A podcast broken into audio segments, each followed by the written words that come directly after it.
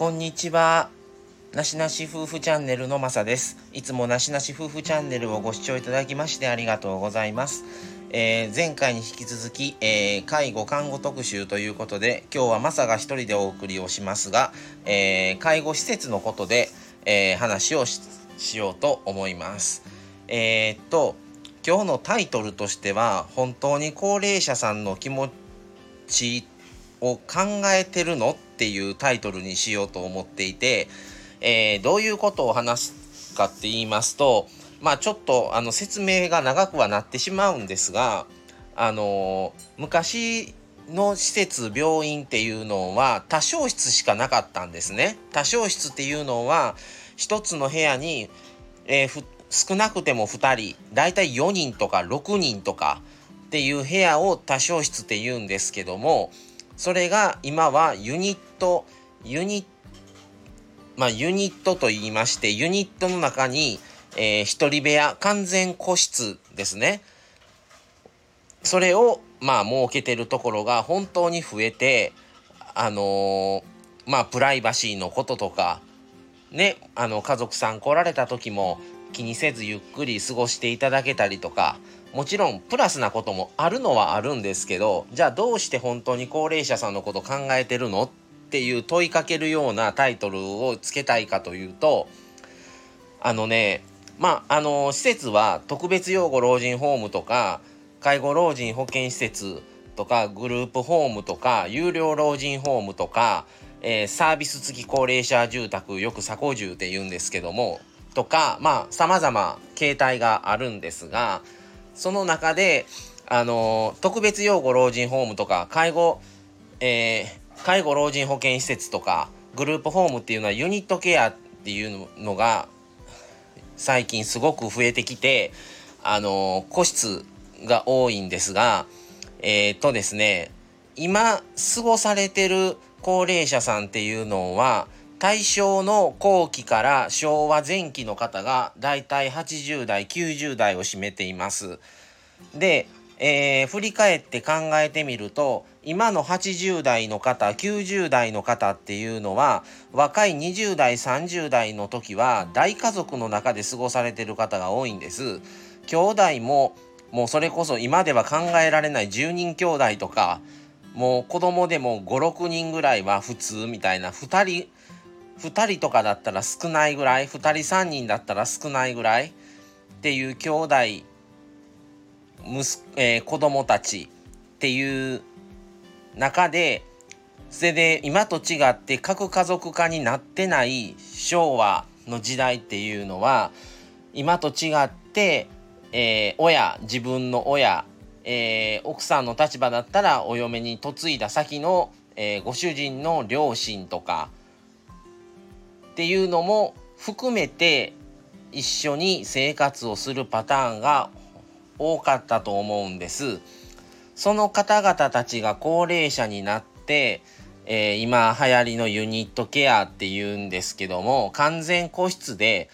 果たして本当に過ごせるのかそれが本当に高齢者の立場をになって考えた上でユニットケアっていうのを作ったのかどうかっていうところなんですよね。でまあ自分自身も介護施設に働いてて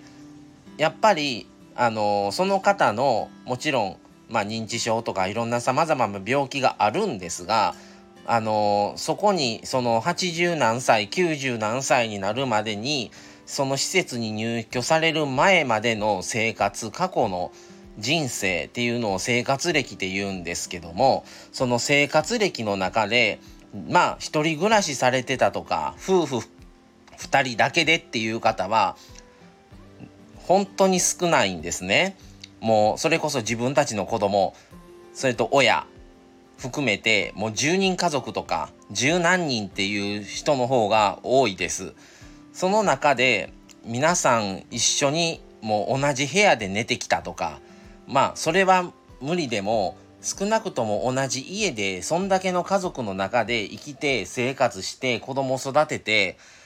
でされてきた方がご主人なり奥さんなり亡くされてね一人になって施設に入ってじゃあ今日からおなあなたのお部屋はここになりますのでここでゆっくり休んでくださいっ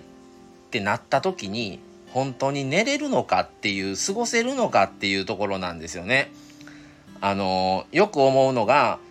本当にそんだけの人数の中で生活してる人が一人の部屋で、ま、真っ暗まあ電気はつけてねでもやっぱり物音とかないんですよ他の人がいないので家族が。なシーンとした静かな部屋で一人になって寝れるのかっていうとちょっとねそれがね厳しい方がねすごい多いんですね。で食堂に出てきて皆さんが過ごされて電気がこうこうと明るくなってるところでまあスタッフも行き来してる利用者さんもおる昼間ですよ。その時間ガチャガチャまあ物音もするし人の出入りもある中の方がうとうとしてる方の割合のが多いんちゃうかっていう時があってで夜になったら寝れないで結局スタッフが過ごしてるホールに出てきて人のねスタッフが横で書き物とかいろいろ手作業とか事務作業とかしてる横で寝てたりとかねっていう方も実際におられます。っていうことも考えたりすると本当にユニットケアっていうのがいいことばっかりではないん違うのって思うんですけどもいいことしか書いてなかったりいいことしか言われてなかったりするんですよ。それってどうなのっていうまあまあ汚い話やっぱお金とかね加算の兼ね合いがあるのもあるんですユニット加算が取れたりとかですねやっぱりまあ今までだったらできないことももやっぱりプライバシーは守られますからいい部分もあるのはあるんですけどその方たちの今までの小大正の末期から昭和の前半昭和20年戦争前戦争後でも昭和30年40年とか生まれる前なんですけどね僕は。の時代にそんだけ大勢の中で過ごしてきた方がいきなり高齢者になって一人部屋ですどうぞって言われて過ごせるのかっていうところはすごく疑問を思いながら仕事してることが多いです。まあこれもねやっぱりいろんな方がおられるのであのー、本当にその方がゆっくり休める方もおられるにはおられます。でまあ馴染みのねグループホームだったら今まで使われてたものを持ってきていただいて結構ですって言ったってるんですよ。だから今まで使ってたタンスとかねベッド持ってきてください。今まで使ってたね畳持ってきてそれで寝てもらって結構です。布団も持ってきてくださいねってなってますけど家族さんがまあ家の状況とかどうどう考えても持ってこれるようなものじゃなかったら結局は新しく見覚えのないタンスを持ってこられるパターンになるんですよね。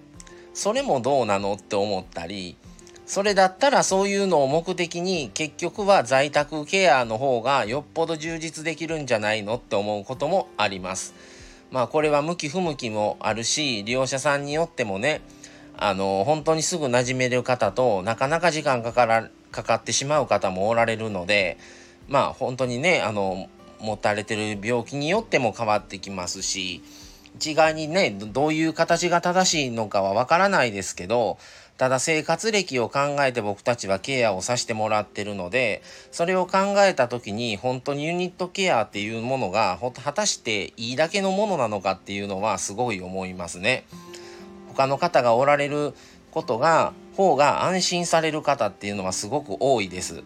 まあ今コロナ禍っていうのもあってコロナになってあのならなくてもどうしてもやっぱりある程度ねそういうスペースを作らないといけなかったりもするのでそういう意味ではユニットケアっていう個室の方が利便性がよくいいこともあるんですけどもその人たちの精神状態を考えたら果たしてどうなのかなっていう疑問はすごくあります。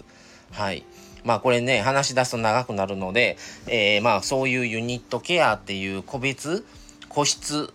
で、まあ少ないスタッフの中で顔なじみになっていただきっていう意味ではいい部分ももちろんあるんですけど、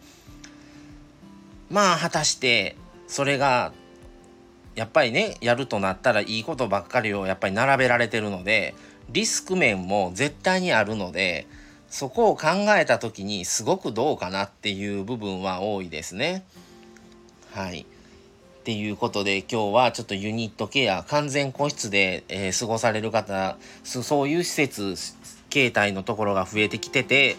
果たして今過ごされてる方たち、昭和、大正昭和前半に生まれた方たちが、果たしてそれですぐに馴染めるのか？本当にその形がベストなのかっていうことについてちょっとお話をさせていただきました。はい。ということでですね、今日は、えー、この辺で終わりにしたいと思います。はい、そろそろ、えー、この介護特集に関しては、もう総括の方に入っていこうかなっていうところになります。はい。ということで、今日も、えー、ご視聴いただきましてありがとうございました。それでは次回お楽しみに。それでは、失礼します。さようなら。